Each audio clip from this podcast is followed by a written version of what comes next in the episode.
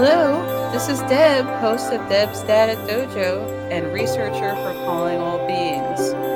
This podcast is part of the Calling All Beings channel. I'm very grateful that you're here today to listen as I speak to our special guest. The first guest today is Nathan, who's been a co host with me.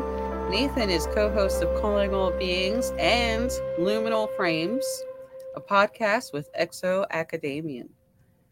Hey, Nathan, how are you? Doing great, Deb. Thanks for having me on. Looking forward to chatting with you. Very excited to see uh, your channel and, and podcast grow. You, you've done an excellent job. A very strong start. So, really looking forward to this chat tonight. I, I think the secret sauce is this is just a fascinating thing to talk about, isn't it? Oh, man. Seriously, no shortage of cool things. I know, about. right? There's so much to talk about. Okay, so would you like to know who we have as our main guest today? Absolutely. Okay, we have a very special guest and someone I consider to be a friend. Um, we have Mr. James Iandoli. Nice. Welcome, James. Okay. Hey, how James. you doing, guys? Thanks for having me. Hi there. So I'm going to tell everyone about who you are, James. Um, James works to educate the public on his two YouTube channels, Engaging the Phenomenon and Meta Perspective. He works with concepts of high strangeness, CE5, telepathy, meditation, and so much more. Welcome, James. I'm glad to be here. Thank you so much for having me on. Okay, so can can you um, start at the beginning for us and tell us a little bit about what brought you into working on high strangeness, CE5, all those fun topics? Sure, I can give you the long of the short. Which one you want? Define long. um, yeah, the whole show. Okay. Um, well, here I'll I'll I'll start off short, and you lead me from there. I okay. starting starting from a very young age, I had experiences that fall within the realm of high strangeness. Um, so you know, you're talking about um, interaction with entities, out of body experiences, lucid dreaming, and and things of that nature. And they always stood out to me. They were always very vivid. Um, they were always intriguing to me, and they happened frequently enough where I, I didn't I didn't see it as like a one off. Um, so because that happened at a very early age, from a young age, a lot of these things I just took as part of life.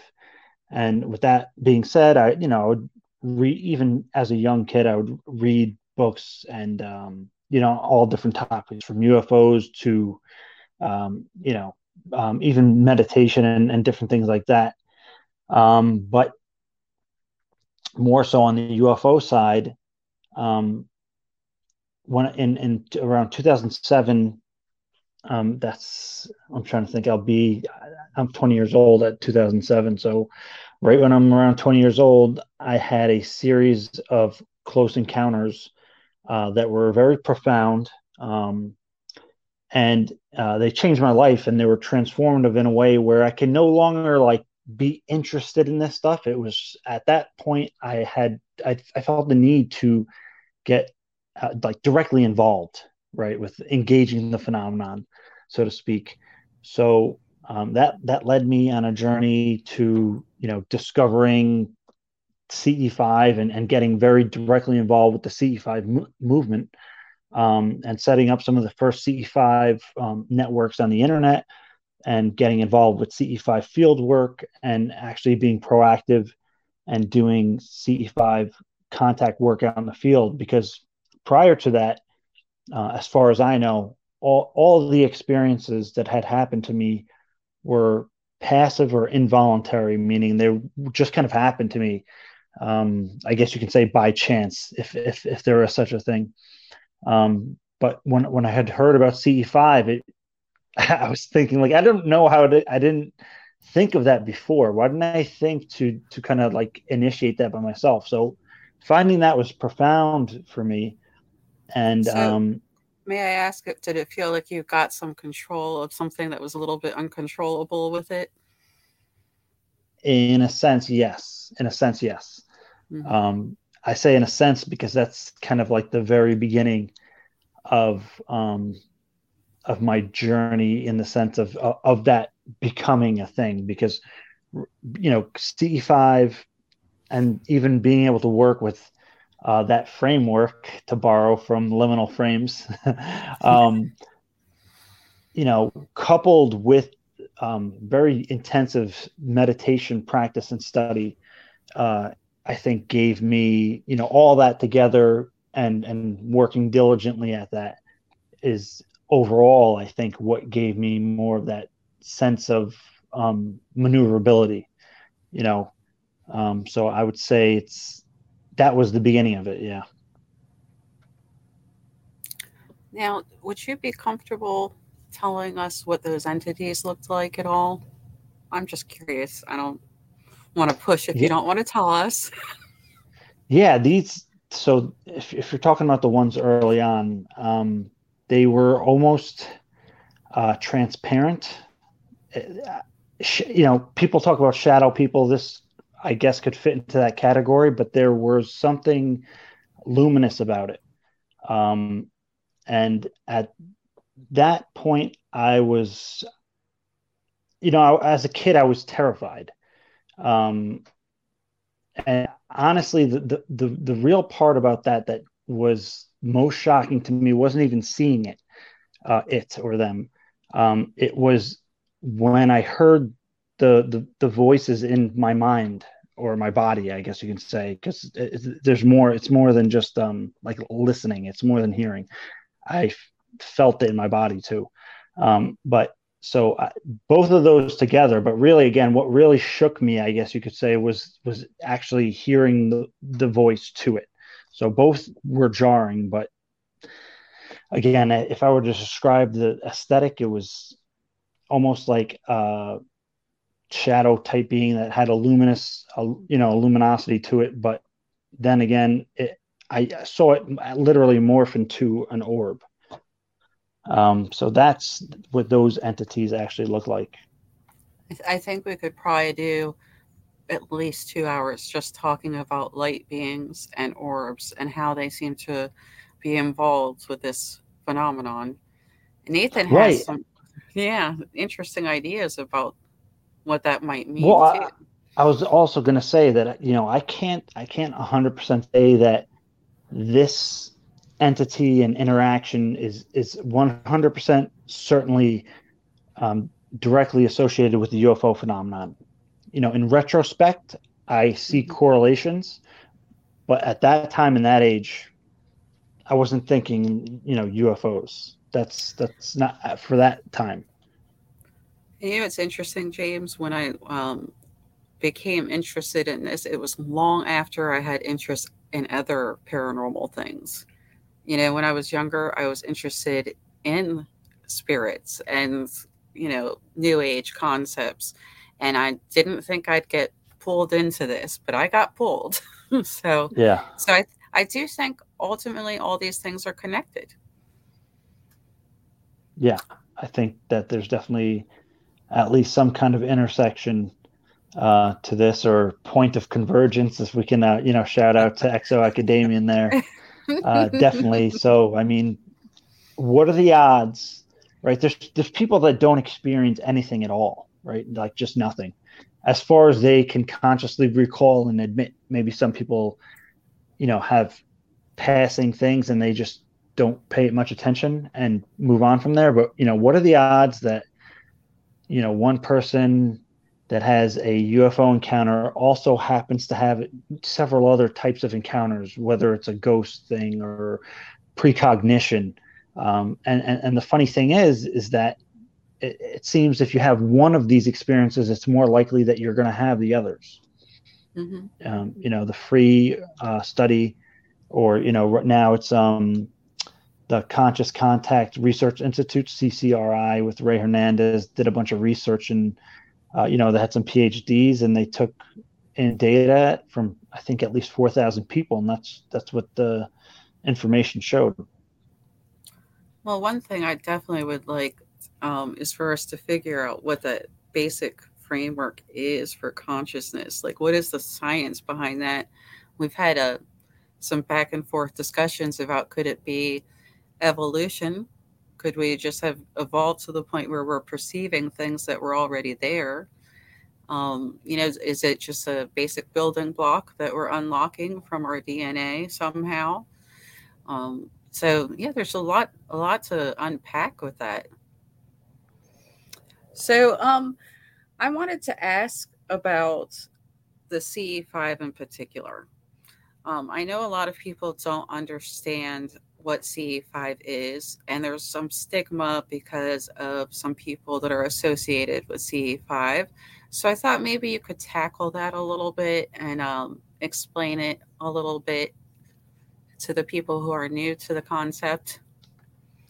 Sure. Which um, which part should I tackle first? The stigma or or the background of what CE5 is? Probably start with what CE5 is. Yeah, let's do that first. Okay. So, well, I can actually weave them together a bit. So, you know, CE5 is close encounters of the fifth kind, uh, which is generally a, a human initiated contact event. So, it's it's um, I actually did a video today that describes the different categories and the degrees of CE5. Um, so, you know, generally when we're talking about CE5, we're talking about a, a person or a group of people that are intentionally going out to have a close encounter with UFO intelligence. And Dr. Greer would, again, Dr. Greer founded the term CE5. Um, and and with that the CE5 protocols. So Dr. Steven Greer founded these protocols.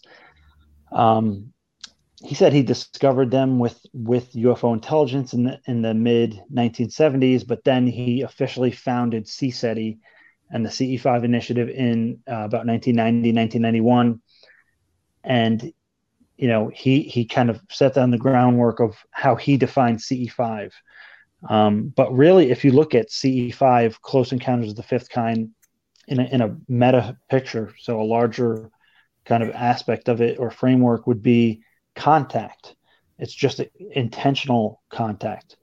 So um, when when Dr. Greer created the, the CE5 uh, protocols, it was his methodology specifically of how to do a CE5, and his his protocol was basically that you do some kind of meditation, you get into a deep, calm, meditative state, and you do what he calls coherent thought sequencing. Uh, and that's in his view, you know, you're using remote viewing actually, um, and you're trying to use your inner vision to see uh, a UFO or UFO occupant or any kind of UFO intelligence and and vector them in visually in your mind's eye to the contact site and to your exact location.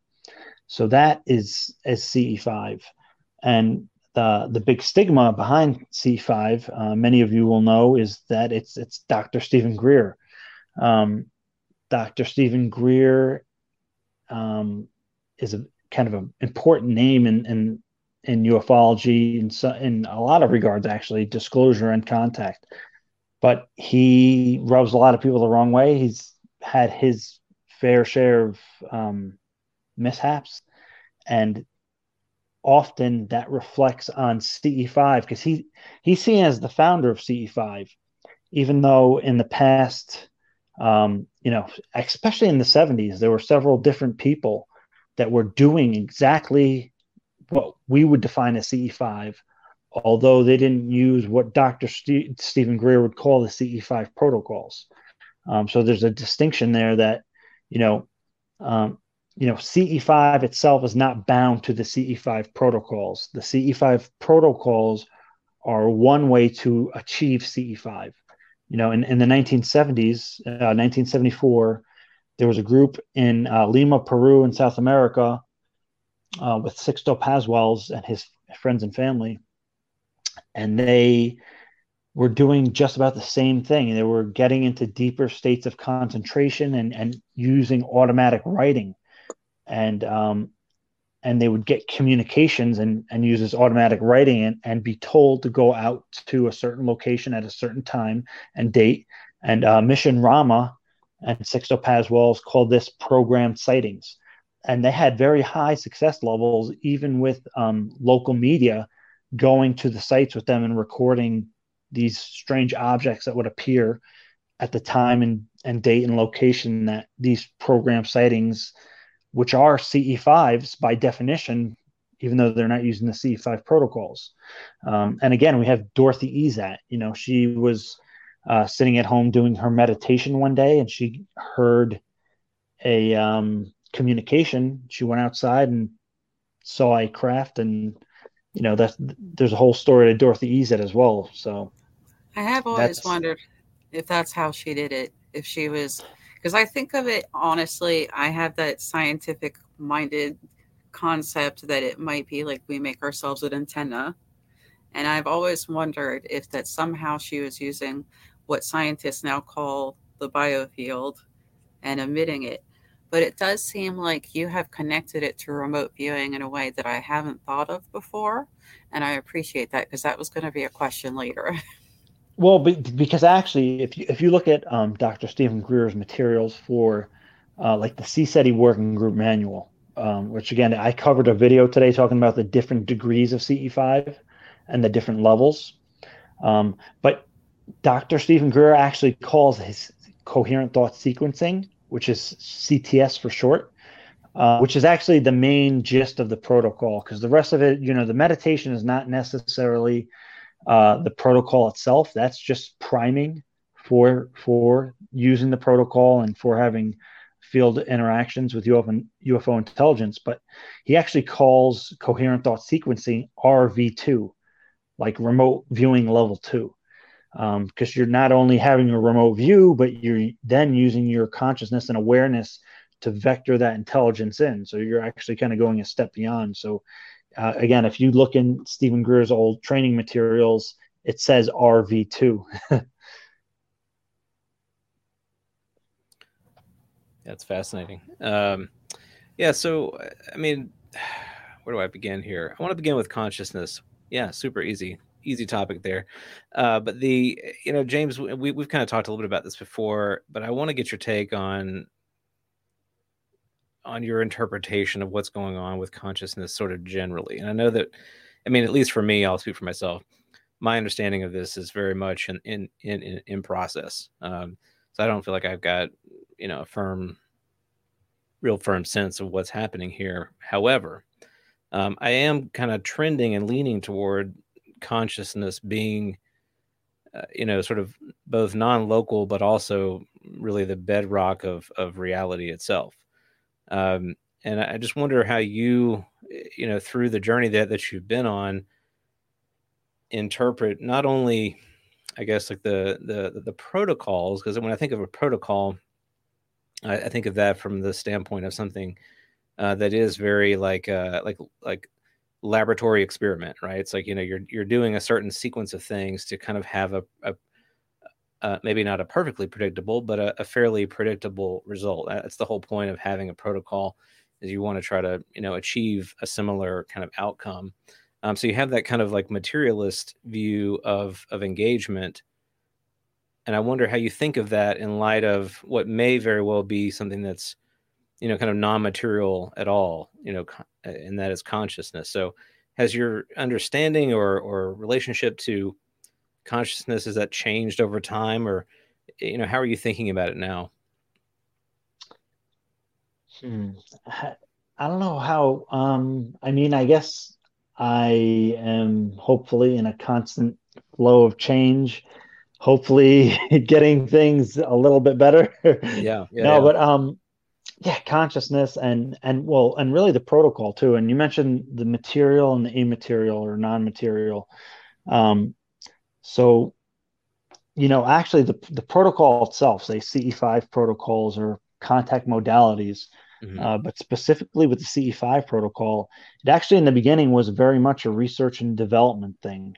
Uh, you know, even in the early years, if we're talking about CSETI, they they said they were surprised at the success they were getting, how fast they were getting it. Mm. So, you know, that's one thing. Uh, I think consciousness, um, you know, there's a, there's a superb book by uh, Lynne McTaggart called The Field, mm. and you know talks about consciousness as a field, maybe as an all and enveloping you know field. Mm-hmm. Mm-hmm. Um, so you know we we use terms like uh, material and non-material given our current understanding um, you know as if there's certain things that we we can't really measure right? And at what what what, what at what point does it become material? Just if if, if we did discover a way to measure consciousness right in some kind of unit you know would it then become material? Um that i'm just posing that kind of as an open question. Yeah. um but i i do think that um ufo intelligence is able to to technologically or or maybe in some other way. I mean, I'm using technology from a way I can perceive it. Uh, mm-hmm. But the, the, UFO phenomenon seems seems to be able to uh, be able to interact with with whatever consciousness is. Right. I mean, right. On on every level that we can perceive it. Mm-hmm. So, you know, you have things like the telepathy and you know, if you've seen that movie, uh, The Arrival, the newer mm-hmm. one, right, with Amy yep. Adams, and they're interacting with these beings. That, I mean, the way that they are, you know, interacting even through synchronicity and time and precognition. Um, you know, what does that say about uh, consciousness? You know, it just mm-hmm. to me, it just makes me ask more questions. So I think, yeah, totally yeah. Yeah. So, I just have more questions. So, this is why I want to bring up a great place for those questions that I appreciate the Society for Scientific Exploration, because they actually have peer reviewed papers in their journal on consciousness and the science behind it. And I actually um, have the one of their uh, channel things right here so we could look at some of the titles that they have together. Um, so look, they got uh, ESP practitioners, um, astrology as a subject of science, remote viewing. John Alexander's on here. Um, the reason I initially had heard about them was because Puthoff, Hal Puthoff, had actually presented to them. And I didn't connect this until later of who they were. Oh, this is one of my favorites, the human biofield. And this is where I feel my heart is related to consciousness. I suspect that there's something there. So let me go ahead and head out of that. So, for those who are not aware, what was formerly known as the aura is now basically called the biofield. It connects in some way to what we also call chi or chakras, or even if you want to take a religious bend, they, it seems to be the spirit. And they're studying it in a scientific way. They're actually taking measurements. Um, they're using some systems, other scientists um, are using some systems to look at photons emitted from people and the people studying the biofields claim that our biofield, which, you know, of course, if you research, we really do have sort of a radiation from our bodies. Some people call it thermal radiation, um, can go out about six feet. Hmm. And so I've been experimenting with all of that. I find that fascinating. And I, you know, when they research people who meditate, for instance, they show the changes that are happening in their brains and they can change like the energy changes are visible. So what are you guys what are your thoughts about that? I think it's cool. Well, I, yeah for sure. I think it's cool. Um so actually now this brings me to some things. Like i think um i'll, I'll say you know in, in qigong uh, it depends what qigong teacher you speak to because some are more conservative than others. Um, but somebody who's like a Qigong's Qigong guy who's really about it and is not going to kind of um, dumb down what what they actually teach. Uh, you know, they'll tell you that um, practicing qigong will uh, increase your intuition and even psychic energy. Um, so, in in Eastern traditions, they they very much correlate, um, you know, the biofield and uh, energetics with psychic phenomenon and psychic powers. You know, in in in all the traditions, right? Uh, just about, and um, you know, qigong. I can tell you from personal experience. Um, you know, when I was doing it, I used to do a lot more like qigong, let's say, because I did martial arts um, back many years ago, and I would do like a, a, regular workout, and then I would do uh, something that was kind of a mixture of yoga and qigong, and I would do like CE5 sequences um, during that that practice, and you know, a lot of times, uh, you know, either when I let let got out of the gym or when I was driving home or when I drove home and stepped out of the car, um, there was, you know, a CE5 event taking place. So they, and actually, um, I know certain people who branched off from Mission Rama, they do events in Mount Shasta every year. And one of the main things that they do during the day is Qigong. So they, they teach and practice Qigong um, as a way to um, be able to, to help facilitate uh, contact and CE5s. Um, so I, I, think that those practices are very practical um, and that there is a correlation between um, you know what I would call priming the antenna um, not only for contact but for other experiences. I had actually written a short piece I, sh- I shared with uh, one of my colleagues privately um, about you know yoga and, and qigong and, and actually utilizing that for contact and again pri- priming the antenna and um, i will say although i see the correlation there and i think that they are connected i'll also say and and you know there's things like you know qigong also has non-local aspects. So even though we think about you know channeling chi through our body and and then using that for you know enhancing your own psychic potentials or whatever it may be, you know there's also uh, you know qigong healing at a distance where there you know there people 10,000 feet away receive a qigong healing and there's some kind of effect. And you know uh, Claude Swanson um, wrote some like heavy duty, like textbook uh, style books on all, any kind of energy work you can think of, and all that stuff is in his his volumes. I, I forget the um the names of these volumes, but Claude Swanson, um, he he's got a few interviews on YouTube. Uh, he might have presented at SSE, and um, again, I think that you know you're kind of when you're talking about that kind of stuff, you're going in the right direction. I do think that there's something even more fundamental to consciousness, even though that's a pathway for for helping to better utilize consciousness, just like um, you know meditation might be. Uh, you know, you can say meditation is one way. Um, you know, qigong, tai chi, uh, yoga, and those things are kind of they're very similar, um, but they're more physical.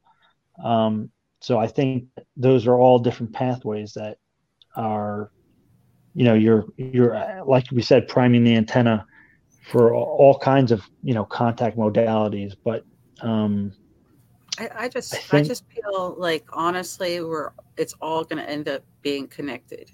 I think we're going to yeah. find out things like quantum entanglement are a part of it. You know, the quantum wave theory might be part of it. You know, it's funny how um, the the quantum theories are like sound a little bit more woo than anything, but they actually are based on science, um, theoretical at this point, which most science is. But well, anyway, so I guess I feel like when we're talking about you know material versus non-material, maybe that non-material is actually like you said waves you know, that we're just not seeing. We're not able to perceive them, but they're physical waves that exists And it's connecting us to something far, far away, or maybe they're not that far away. Who knows?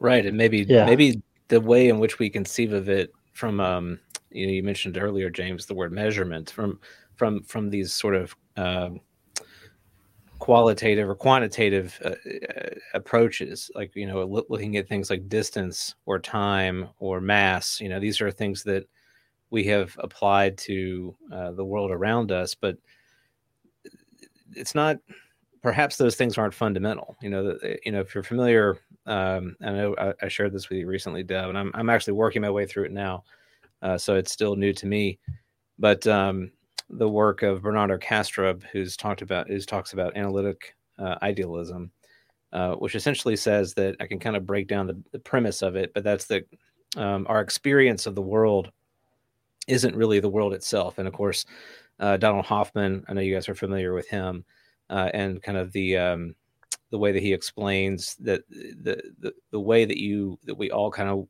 interact with the world is just is similar to the way that we interact with icons on our desktop.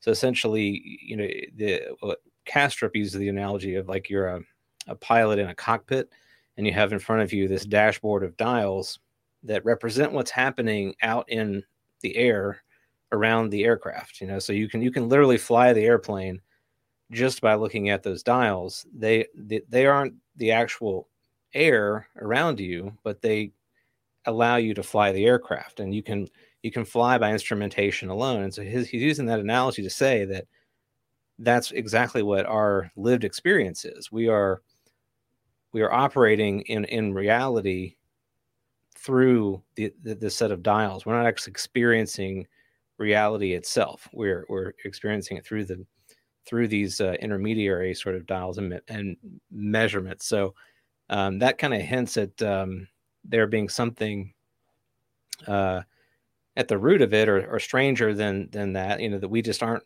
we aren't primed to to to perceive um, but it, but perhaps you know things like meditation um, these other practices allow us to uh, i guess better tap into that because essentially kind of what you're doing think about it and james you're you know obviously well more versed at this than i am but by practicing meditation you are in a way trying to separate yourself from the dials of perception that you normally operate in. And so that may be the key kind of to, to tap into what's or at least get closer to what that base reality might might be. Can I just say I think that that's a great way of maybe describing simulation theory.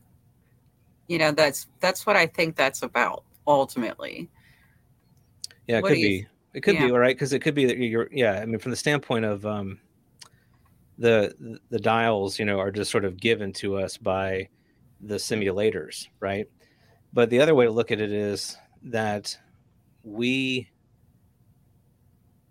are kind of co-creating it our, like ourselves so that um, matter and experience as we know it you know which experience of anything is something that uh, really is derivative of consciousness not the other way around right? So we're still struggling by in researching consciousness to try to figure out how it emerges through m- the material phenomena in the brain, and we really can't figure that out. And so we're hitting a dead end there, and maybe it's because that, that's not actually how it works. The brain may be an epiphenomenon of mind, so it may flow the other direction.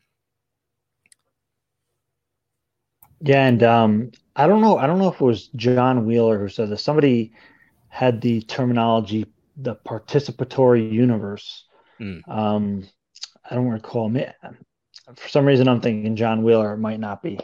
Uh, you know, who was at uh, Princeton, who had the Pairs Lab. You know, researching the random number generators and our influence on basically the material through mind. Yeah, mm-hmm. for lack of a better term. But what you're talking about with the, uh, you know, the perception of reality, actually in um, uh, Buddhist practice, you know, vipassana uh, is uh, they call it insight practice and insight mm-hmm. training, or or it's one of the pillars called uh, you know wisdom training, and you know part of that is you're you're literally destructing reality, um, and it's not something that you're destructing um, or deconstructing. It's it's your observation of it. That's that's the result of what happens when when you're doing the practice.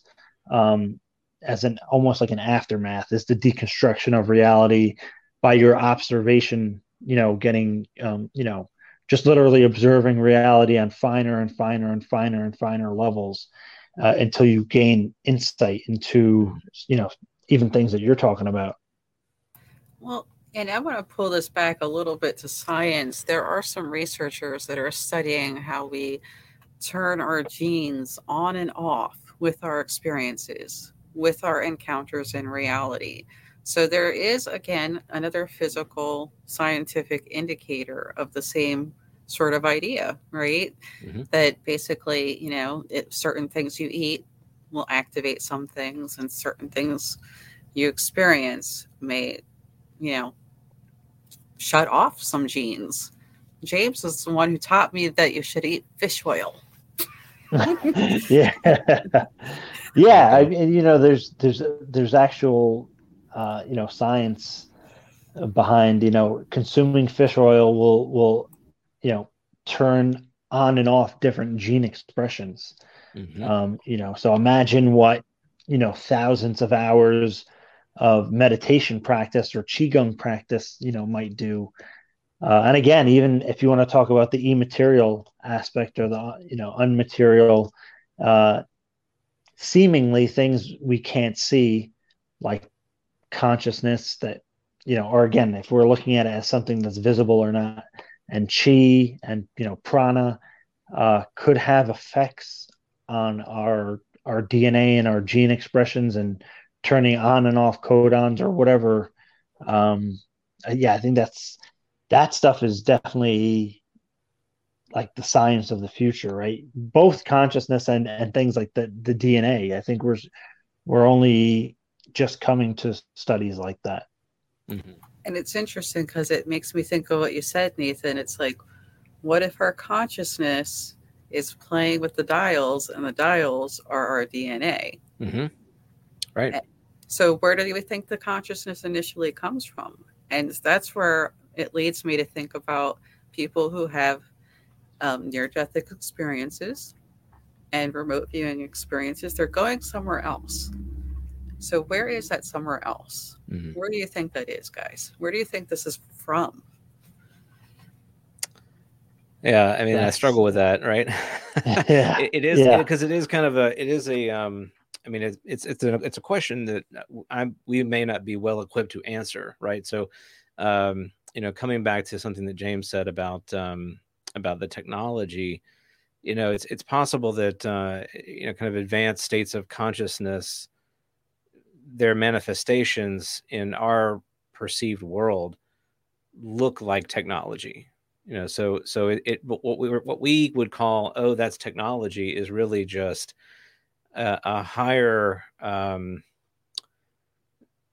degree of fidelity and control over consciousness itself that that we aren't really quite well equipped to to to to do.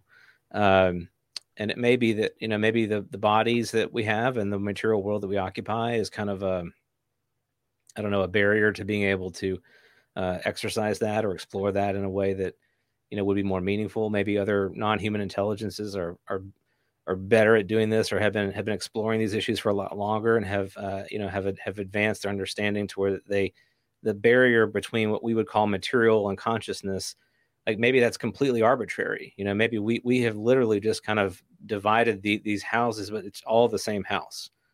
You know so it's all the same place uh, i think ultimately we're still going to struggle with the fact uh, you know what you're hinting at here deb is like where does it come from what is the root what is the source uh, you know we our, our minds aren't good with like really large quantities we're not good at infinity you know we don't really do well with that we don't really do well uh, with that at mm. all. And so, you know, I, I definitely struggle with, um, you know, kind of what that means. Uh, you know, what happened. You know, we everyone will always ask the question in our in our current scientific understanding. You know, what preceded the Big Bang? You know, which is our current you know leading hypothesis uh, to the universe. But you know we are kind of stepping over that threshold right and this gets to i think to the notion of ideas and how ideas really push our interpretations of what's going on and expand our awareness uh, in ways that that are um, it's like uh, kind of unpredictable, but they also fashion the world that we occupy. You know, so you know, James, your experiences that you've had throughout your life, I, I would probably say it's a safe bet that you've you've looked at them over the course of your life with different perspective. Like as you have grown and gained new experience, you've gone back to those prior experiences and go, okay, maybe it's maybe it's something totally different. And and what I wonder is maybe that that's the point, right? So maybe it starts out for everyone as uh, like kind of on uh, a relatable floor, right? And to some degree, uh, and that's not not true for everyone's experience, but we we we start with an experience that we're that we have a correlate to, and then as we as we change, that that the correlates change as well, and maybe that's part of the process. Like it's it's supposed to change. It's supposed to not be a static interpretation of what's going on. I know. I feel like it. Um, the experiences that I have had are almost like guiding post hmm. to help me broaden the discussion with other people. Like some of the things that I have had happen um, all, all through my life, you know, um, probably will just help me educate other people of possibilities. Mm-hmm. Almost like they were purposeful. Right. And maybe maybe that goes to the control theory. It could be, but it also yeah. influences you, right, Deb? So when you when you share those experiences, right, that that are strongly felt by yourself, and then others willingly share of their experiences with you, you are changed as well, right? right. So it becomes this kind of catalyst for change generally. You know, it's not that, that, right. that those become things that never change. And you know, it leads me to this question for you, James. What do you think of the concept of um, global consciousness, the shared um, consciousness, the collective consciousness? Mm-hmm. Um, I think that that may that I think it may be a thing. Um, so oh, there's a lot of ways to look at that because you know even if you're if you're having say like a UFO encounter, right? Um, there's especially with CE5 or or other types of very close encounters, you there seems to be a uh, you know a, a, consciousness connection between yourself and and UFO intelligence. You know whether that's facilitated by the technology or not. Um, so that I mean that takes it to an even you know broader level right? Is it is it just a, a collective consciousness within within you know earth? Or you know um are certain levels of intelligences or all intelligences able to connect in some way um in that way? You know uh, because again there's you know usually if you think of like uh, collective consciousness it's thought about as like the human unconscious collective. You know what, what if it if it goes even broader than that and it's you know the vast intelligences um, that say are up to a certain level of intelligence go ranging to another. Um, you know it, it's i would say I, I probably think of it differently now and again, uh, when you begin to talk about consciousness and then you get into levels of uh, differentiation, it becomes difficult, right? Um, because. Yeah, I have to say, I keep envisioning basically, like, and I've spoken to Nathan a little bit about this at some point, um, just like the orbs being like little nodes on a big web of consciousness that's connected you know and that's why i brought up because he was talking about how you change each other right? You change each other's consciousness and we talked earlier about how that could even change you genetically. And and, and just you know we keep hearing about the orbs we keep hearing they're all over the place. We hear about orbs that are you know seem to be symbolic of you know people who have passed away. In other words that's like the little embodiment of their consciousness, perhaps. And which makes sense in the sense that we can see that consciousness might have something to do with the energy that's inside of us. So it makes sense that it would be something like energy.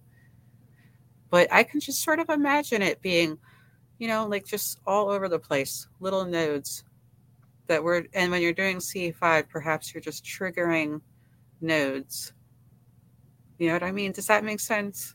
Yeah, yeah, for sure. You're talking on like a Alex Grey level of art where he's like envisioning envisioning the kind of energetic the energetics or you know again what we would call unmaterial or immaterial mm-hmm. um yeah i mean again if you're if if consciousness is fundamental and somehow uh, interwoven into the fabric of everything uh there would be some pathway right mm-hmm.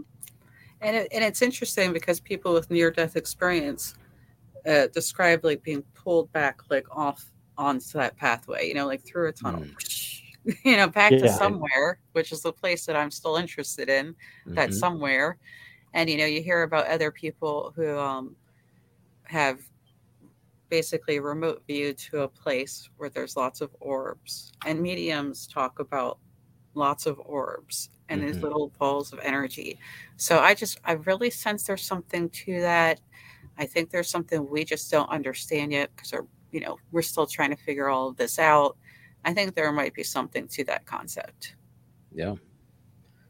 Yeah. It's, I mean, I, I love the ideas and, um, you know, when you just what you're just saying made me think about light itself. You know how we think of light as a as a particle, a photon of light, but it's all light. You know, it's all so these orbs are they're it's like there's this there's this distinction but also connection uh, quality to them as well.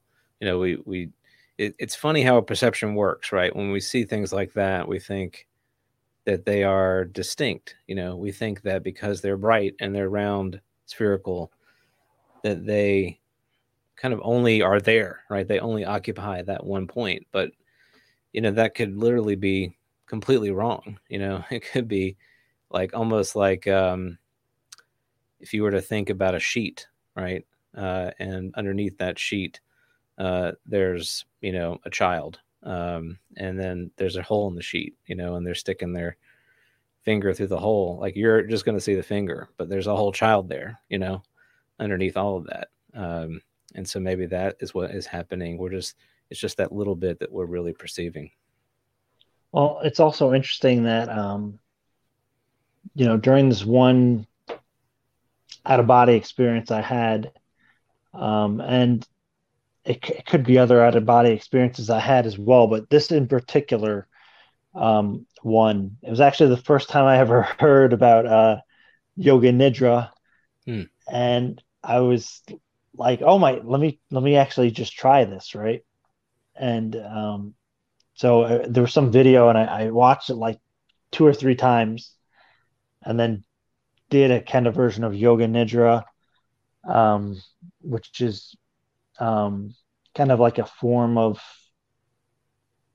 very restful yoga, but it's part of the practice is to be more aware when you're even in the sleeping state that your consciousness is almost aware still as well. And you know, when I I didn't know what to expect, or you know, I didn't honestly, I wasn't expecting anything to really happen.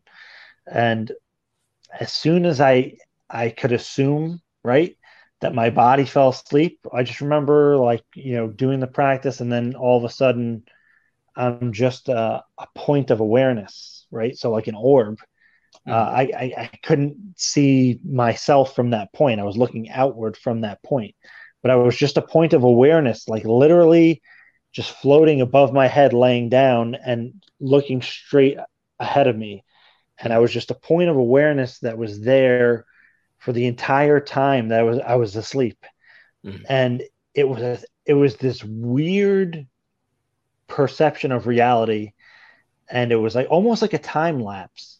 Mm. It was it was very you know surreal and lucid. It was very it's it's hard to describe. I guess you know, it, it felt like I was, you know, in, I guess you can say, in a point of being astral or something. And These are just words I'm using to try to describe something that's almost indescribable from our current point of, you know, understanding. But yeah. um, I was this point of awareness just looking, and I guess you can say at that point of awareness could have been like an energetic orb if somebody else were to see it or something. Mm-hmm. Right. And you know, I better say it. We we can tie in also the Akashic field. I better say it because Akashic Chris will be mad if I don't mention it. It will be. It's true.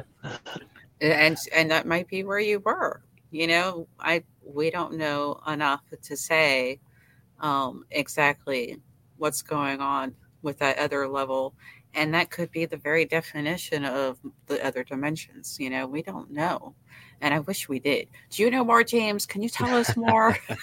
Well i mean one thing that they, they say about that is like the akashic field um is everywhere right? Every every the entire universe is folded within every fabric of it like a quantum hologram Mm. I know, uh, you know, Dr. Edgar Mitchell has talked about that and other people, but that, you know, the, the conscious quantum hologram is the idea that the entirety of everything is, is folded within every part of itself, hmm. you know, um, and we're just expressions of that. Mm-hmm. Yeah. So that's that's the secret. I actually, if you want to know the secret to everything, I'll tell you right now. The secret to the universe is love. There you um, go. Okay, I was I was thinking you were going to say forty-two. love. You know the, yeah, okay. love and forty-two for those yeah. that you know are dorky like me and Love know what it. that means. Okay, so I mm. before mm. we wrap it up because I do want to be mindful of your time. I just want to get to you know the thing that is at the heart of um, our community, of course. A little bit more on the UFOs. Um, you and I have spoken a bit about um, what the communication is that we're getting um, when we try to communicate, when we reach out with our consciousness, with CE5, with meditation, with becoming antennas, you know, however you want to put it. What is it that we're getting back? What is the impression we're getting back? Are we talking about like contact specifically? Yes. Or, mm-hmm. okay. Um, so that's very, this is a very difficult um, thing to discuss because it's so subjective. And we have all these filters and and and my kind of point of view now is that we have very flawed interpretations. Um, and i don't mean that in a negative way but if you just think of it from a logical perspective you know there's some other form of intelligence that's interacting with us and we're trying to to kind of make sense of these impressions or downloads um, or even communications that we receive from an intelligence that we have no familiarity with. We have no point of reference other than that interaction itself. So that interaction itself is our, our point of reference. And um, you know i think that, that you know we the, you can have all these impressions and what that impression means to you uh, you know i'm not sure if that is the intended communication from what the phenomenon is trying to communicate or just how we're interpreting it. Um, i mean there there are some communications that i or or impressions that i think come through very direct and strongly but you know, I don't know how well we're w- wired to have, um, you know, this uh, kind of like direct communication.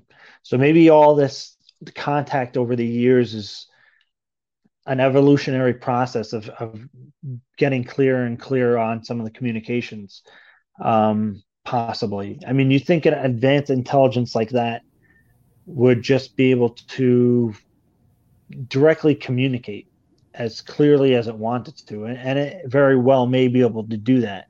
Um, but you know, maybe we're not as as greatly equipped for that. Maybe that's not even the intention of the phenomenon, right? Um, so, I think that's something that we have to kind of look more into and try to understand. I mean, because you know, during one of my contact experience, there was a direct thing saying, "Come outside," and as, as soon as I had heard the that in in my mind and in my body, I instantly knew the whole thing of everything that was going on in that contact uh, encounter. Right, I knew I was going to go outside and there was going to be a UFO out there, and there was going to be this contact event, and maybe at that point I was just because it was the day after I had something akin to an NDE, um, and maybe because it was that close to an event like that that I was clear enough to just receive an entire download with everything, and then you know afterwards that subtly you know lessened a bit, so where I have impressions now they're not as crazy direct as that one. Um, or is there is there something more to it? I you know I think that this is precisely why, uh, you know, CE5 and contact work is, is so important because, you know, I think we're we're only at the very beginning of, of a kind of research field into proactive uh, contact and communication with non-human intelligence and UFOs in a coherent manner. I hope we get there. I hope we get there in a peaceful way because you know we're all concerned about things that we're seeing about baiting and exploitation right now, and, and obviously we don't want to agitate the phenomenon, of course. So, um, I wanted to say that I, you know, just if you get a chance to see, I did talk to someone who really went into a deep dive on how difficult it would be to communicate. Um, it was the Ask an Alien project. They did a great video on YouTube where it was like breaking down all the different barriers that we would have to overcome and potential pitfalls for communication.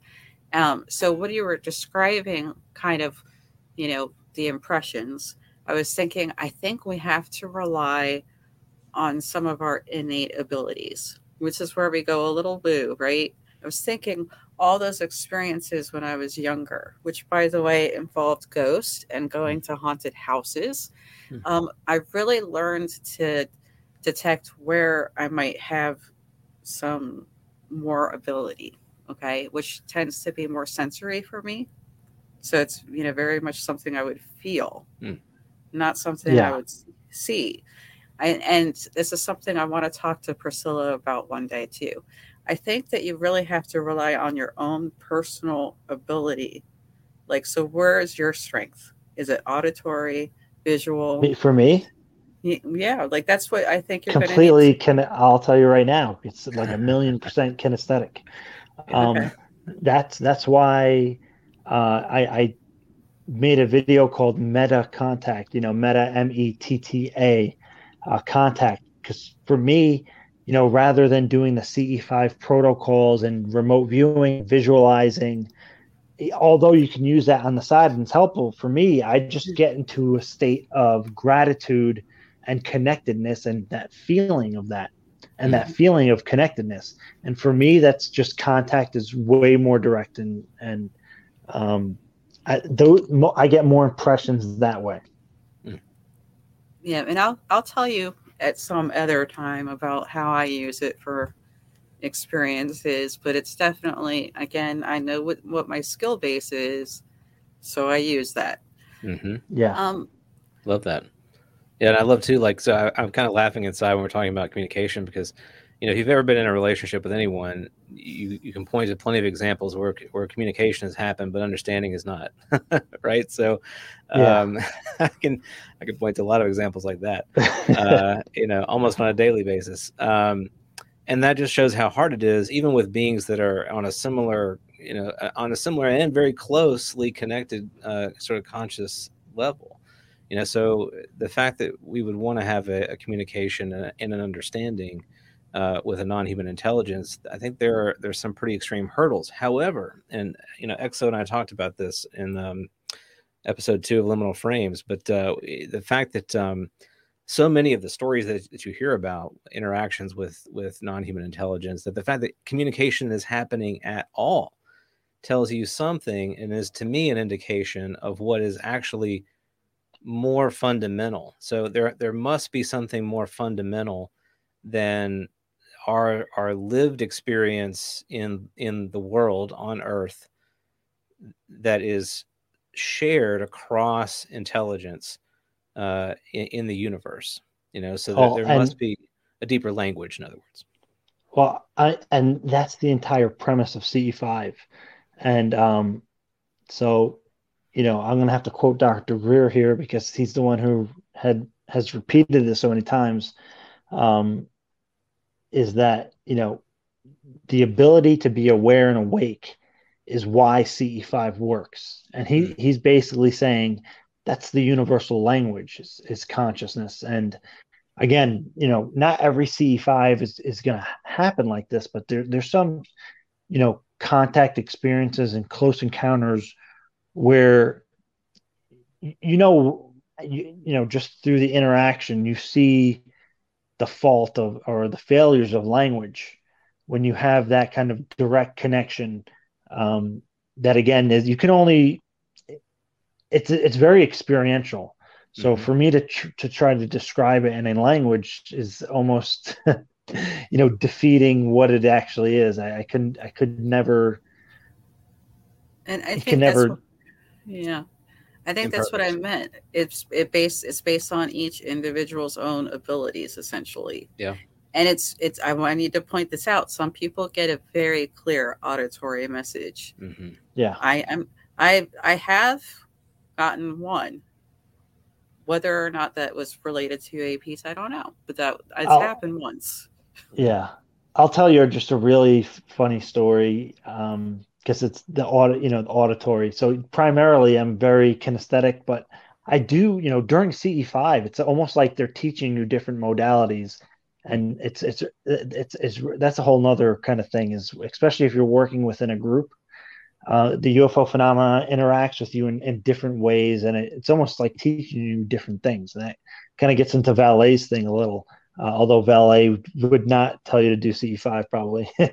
um, but I one day I was doing a CE5 uh, with my friend Dave, um, and I heard I heard a name, and I have it written down somewhere. I don't have it with me right now, but I heard a name, and it was like very clear that I had this name, and I, I heard the name in my mind. So I'm like, that's that's weird. I you know maybe that's just my mind kind of like making not making something up maybe that's something that's just I was doing my meditation CE5, and that's just something my mind, you know, regurgitated. Um, so, but I wrote it down. And after we finished the meditation and everything, I, I told my friend Dave, I said, Hey, this such and such happened. And he said, Oh, you know, why don't you look it up? I said, Yeah, it's a good idea. So I, I went on Google and I looked up the name. And okay, this could be a synchronicity and it can be just pure dumb coincidence or could actually be pointing to something. And that's that I looked up whatever this name was. And it was a name of a random comic from like the 1940s that I had obviously never heard of. It was not popular or well known or anything. And it was a it was a, um, a comic about an extraterrestrial being. So I and again I this and it was never one I've heard about after or hmm. before. It was like some kind of random I don't want to say lame comic, but it was a kind of like I've never heard of it before since. Wow. And uh, and I looked it up, and it was a a, a comic about an ET, and I was like, "What?" The? You know, I was like, you know, epiphany, kind of like excited because sure. what are the odds of that, right? You know, and it was I've never heard that name before, and I I had never seen that comic before. So again, high strangeness, right? And it was the, often an auditory thing. And I'm usually not an or, auditory person, but yeah. I received an yeah. auditory kind of impression. I went with it, and I was just like, I don't know what to make of that. And we did have, you know, um, orbs in the sky that night. Wow. Yeah, and I, I will say that you know, in meditation, for those who are trying to explore and to get closer to this concept, I have had the weirdest experiences with meditation. I've gotten some really strange messages. I've been pulled places that I would not have imagined, you know. Uh, but you know, I, I couldn't I couldn't begin to say what that is or what that's about. Um, so one day, you know, of course, I hope we unlock all those mysteries. In the meantime, I am so glad you came, James, and I really want another time for us to sit down and figure out um, some things that I want to know, like light entities. We're going to have to talk about that. You know, um, what you think is going? Yeah, go ahead. Well, no, I was going to say, and you know, it just came to my mind. Um, you know, the funny thing about that story I told you too, now that I'm thinking about it, is um, you know, part of that could be seen as um, you know, either the phenomenon communicated that to me, or is that something I intuited about what you know the intelligence I was interacting with, right? Um, just like I had spoken to Eric Wargo, and he, he's written books about time loops and and and also lucid dreaming and and precognitive dreaming, mm. and um, you know I I had a really intense contact experience that involved a dream, and you know one way I looked at it was that was the phenomenon kind of communicating with me in the dream state, but he actually i showed him the video. I said what do you think of this? Since you're kind of one of the guys on this subject. And he said it's uh, that to me it looks like a precognition dream actually. Hmm. so how do you you know which how do you determine which one it was? And then how do you take that apart? Or maybe is it possibly right. both somehow? That's yeah. what i mean. I think everything's going to end up being connected and yeah. and honestly if you would put all the experiences in a room together i wouldn't be surprised if if we had a lot of precog dreams happening, a lot of auditory messages happening, a lot of sensory, a lot of visual, you know, um, and a lot of feelings of you know connection to a different field so on and so forth i think i think ultimately we're going to find out there's truth in everything that we're looking at i think there's something that's uh, a part of all the theories that could be correct which is why i don't really like to discount any of them um, i think there's an element to all of it that we should be paying attention to. I agree. Yeah. Yeah. And the, um, you know, again, Sixto Paz Wells and Mission Rama in the 1970s were using automatic writing. Today, I mean, that's not in the pop culture as much. So we'd kind of say, oh, automatic writing. That's not the same as remote viewing. But here, this guy was doing automatic writing, um, which, for if people aren't familiar with, it's you're basically just scribbling until you let energy flow through you and it becomes coherent without your conscious awareness so something is is writing maybe your unconscious collective unconscious who knows and it was validated by very direct ufo experiences. And then we know yogis have been trying to perfect you know being at a different level and they they dedicate on their lives to that. So I think we'll we'll find a lot of things are really connected ultimately, and I look forward to trying to solve this mystery with you guys because that's all that I'm all about: truth, putting the puzzle pieces together, yes. educating people, getting people prepared.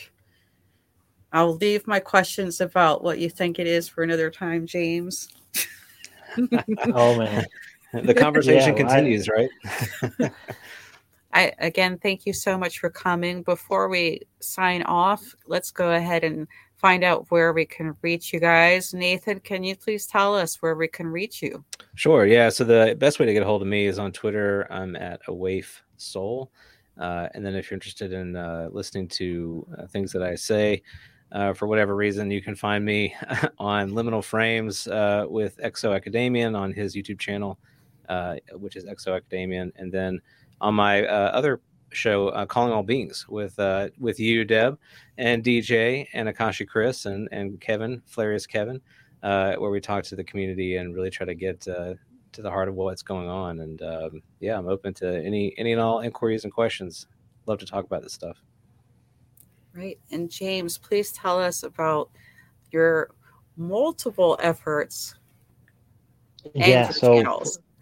Yeah So for uh, for more UFO phenomenon uh, related material, I have engaging the phenomenon, which I mostly talk about. Uh, you know, UFOs and consciousness and CE5, and that's on YouTube, and it's on Twitter, and it's on Spotify, and um, I also have Metta Perspective, which talks more about uh, meditation and approaches to meditation and consciousness.